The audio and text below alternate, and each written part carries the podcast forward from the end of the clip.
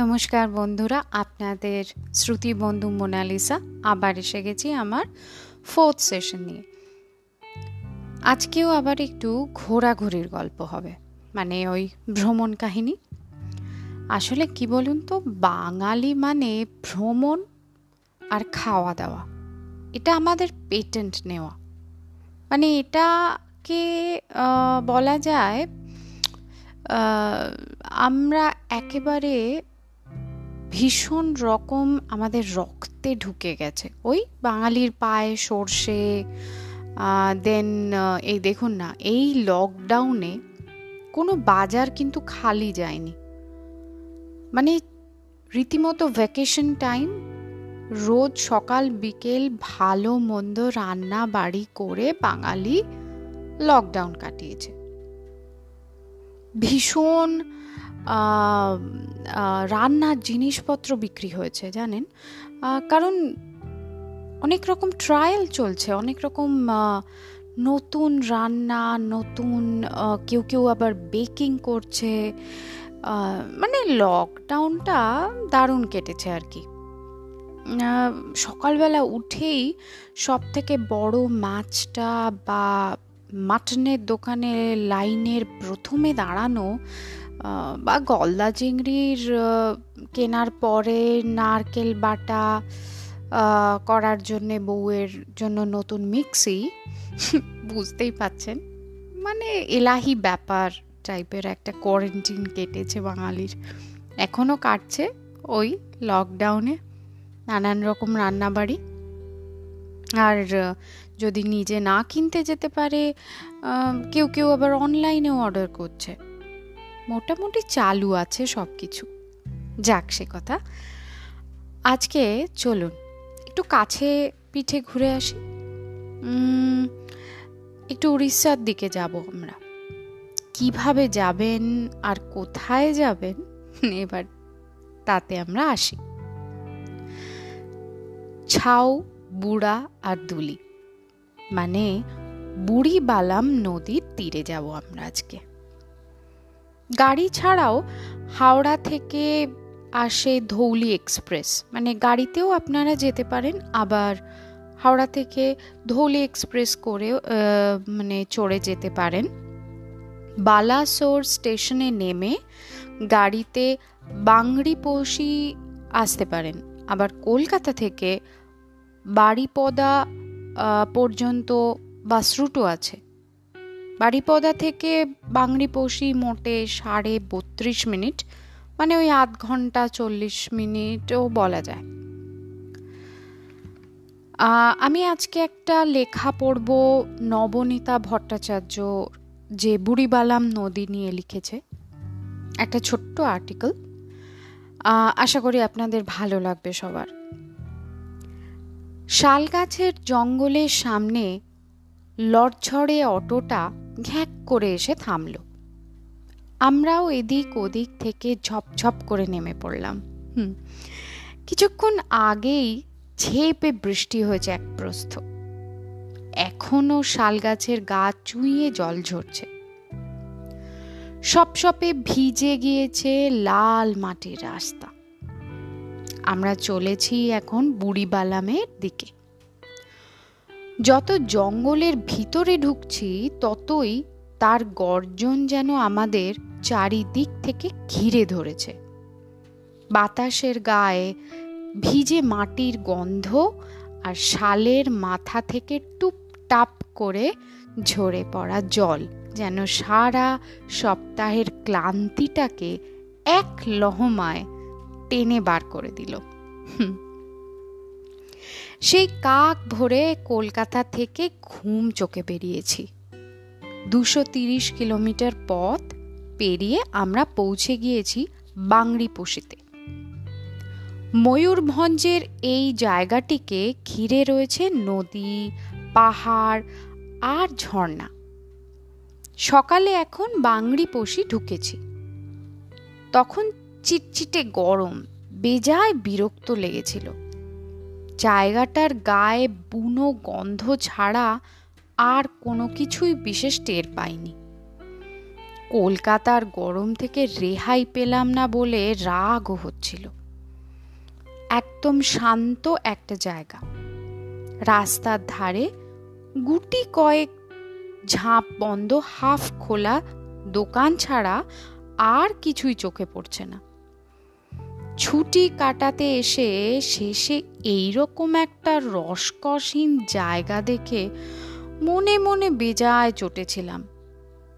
এক সময় ধুত্তর বলে একাই বেরিয়ে পড়লাম। রোদের রাস্তা ধরে হাঁটতে হাঁটতে ক্লান্ত হয়ে গাছের ছায়া আশ্রয় নিলাম। দেখি আমার পাশের গাছটির গোড়ায় একটা অ্যালমোনিয়ামের বড় হাঁড়ি বসানো। রয়েছে কয়েকটা স্টিলের জামবাটিও। আশেপাশে অবশ্য কাউকে চোখে পড়ল না। গ্রামে ঢুকবো ভেবেছিলাম, কিন্তু রোদের কড়ার নজরের কাছে হেরে গেলাম। সমস্ত রাগ আর বিরক্তি ক্লান্তিতে জমা হয়ে গেল। গাছের গায়ে মাথা রাখতে গিয়ে একটা খট করে শব্দ পেলাম। ঘুরে তাকিয়ে দেখি এক আদিবাসী মহিলা। চোখাচোখি হতেই ঠিক করে হেসে দিল। আমি হিন্দিতেই জিজ্ঞেস করলাম, হাড়ি মে ক্যা হ্যাঁ উত্তর দিল না। পালিয়ে যাওয়ার চেষ্টা করতেই আমিও ঝপ করে উঠে দাঁড়ালাম। হাঁড়িতে আছে লোকাল মদ। ছাউ। দশ টাকায় আমিও দু বাটি খেয়ে নিলাম। ততক্ষণে যে ঈশান কোণে মেঘ জমেছে খেয়াল করিনি। মেঘ ভেঙে বৃষ্টি নামলো ঝমঝম করে। পাশেই একটা দোকানের মাচায় আশ্রয় নিলাম। গরম আর ক্লান্তি থেকে যে এত তাড়াতাড়ি মুক্তি পাবো ভাবিনি। মেঘ আর বৃষ্টির মাখামাখি দেখতে দেখতে ঘুমিয়ে পড়লাম। বুড়ি বালাম তার কাছে যখন পৌঁছলাম, তখন নিজের আওয়াজ নিজের কান পর্যন্ত শোনাই দুষ্কর। হড় হড়িয়ে পাহাড় থেকে মাথা নাড়তে নাড়তে বুড়া দুকুল ছাপিয়ে ভাসিয়ে নিয়ে যাচ্ছে নুড়ি, পাথর, খড়কুটো। পাড়ে বসা বাচ্চাদের হাত থেকে কেড়ে নিচ্ছে মাছের পুটুলি। সাদা মেঘের কালো ছায়া গায়ে মেখে বুড়া তখন খ্যাপা ষাঁড়ের মতন চল, বয়ে চলেছে। দুদণ্ড জিরোতে না জিরোতেই অটোওয়ালা হিন্দিতে তাড়া দিল। একে তো বুড়ার অস্থিরতা। অন্যদিকে কালো মেঘ বিকেলের কোলে সন্ধ্যা নামিয়ে এনেছে। যাই হোক, মন খারাপ নিয়ে অটোতে উঠে পড়লাম। অটোর ঝাঁকুনিতে এবড়ো খেবড়ো রাস্তা পেরিয়ে বসে থাকাই কষ্টকর।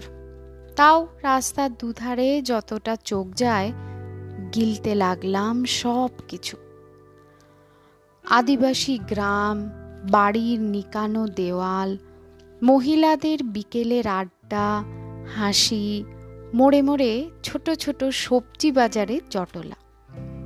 দেখলাম বাজারের মধ্যেই ওই অ্যালমোনিয়ামের হাঁড়ি নিয়ে বসে আছে আদিবাসী বউ আর মেয়েরা। তাদের বড় বড় ডাগর চোখের মধ্যে যে বন্য মাদকতা আছে, তা অরণ্যের দিন রাত্রির দুলির কথা মনে করিয়ে দিল। উঠেছিলাম ওটিডিসির বন বাংলো খয়রি রিসর্টে। বাংরিপোষি ঢোকার মুখেই এই রিসর্ট। গাছের মাথায় গড়া খয়রি রিসর্টে ব্যবস্থা বেশ ভালো। রাতটা আড্ডা, গল্পে কেটে গেল। বেশ আরামেই। সকাল হতেই ঘুম ভেঙে গেল। চোখ খুলেই মনে হলো, বুড়িবালাম ডাকছে। সবাই মিলে গাড়ি নিয়ে বেরিয়ে পড়লাম। ইচ্ছে ছিল শিমলিপাল ফরেস্ট যাব, কিন্তু বাইরে বেরিয়ে জানতে পারলাম তা বন্ধ হয়ে হয়ে গেছে অলরেডি অগত্যা বিফল মনোরথ হয়ে ফিরলাম বুড়ির তীরে। অবশ্য তার আগে ছুঁয়ে এসেছি দুয়ারসিনী মায়ের মন্দির। তবে সব থেকে হতাশ হলাম বুড়ি বালামকে দেখে, জানেন? কালকে জলের লেশ মাত্র নেই। লালচে মাটি ধুয়ে তীর তীর করে বইছে সে। এই সুযোগে অবশ্য বাঁশের ভেলায় চেপে নদীর বুকের ওপর দিয়ে এপার ওপার করলাম। এবার ফেরার পালা। ফিরতে ফিরতে ভাবতে লাগলাম, অভিমানী শিমলিপাল আর ডোকরার গ্রামের আদিবাসীদের মান ভাঙতে আমাকে আবারও আসতে হবে বাংরিপোষিতে।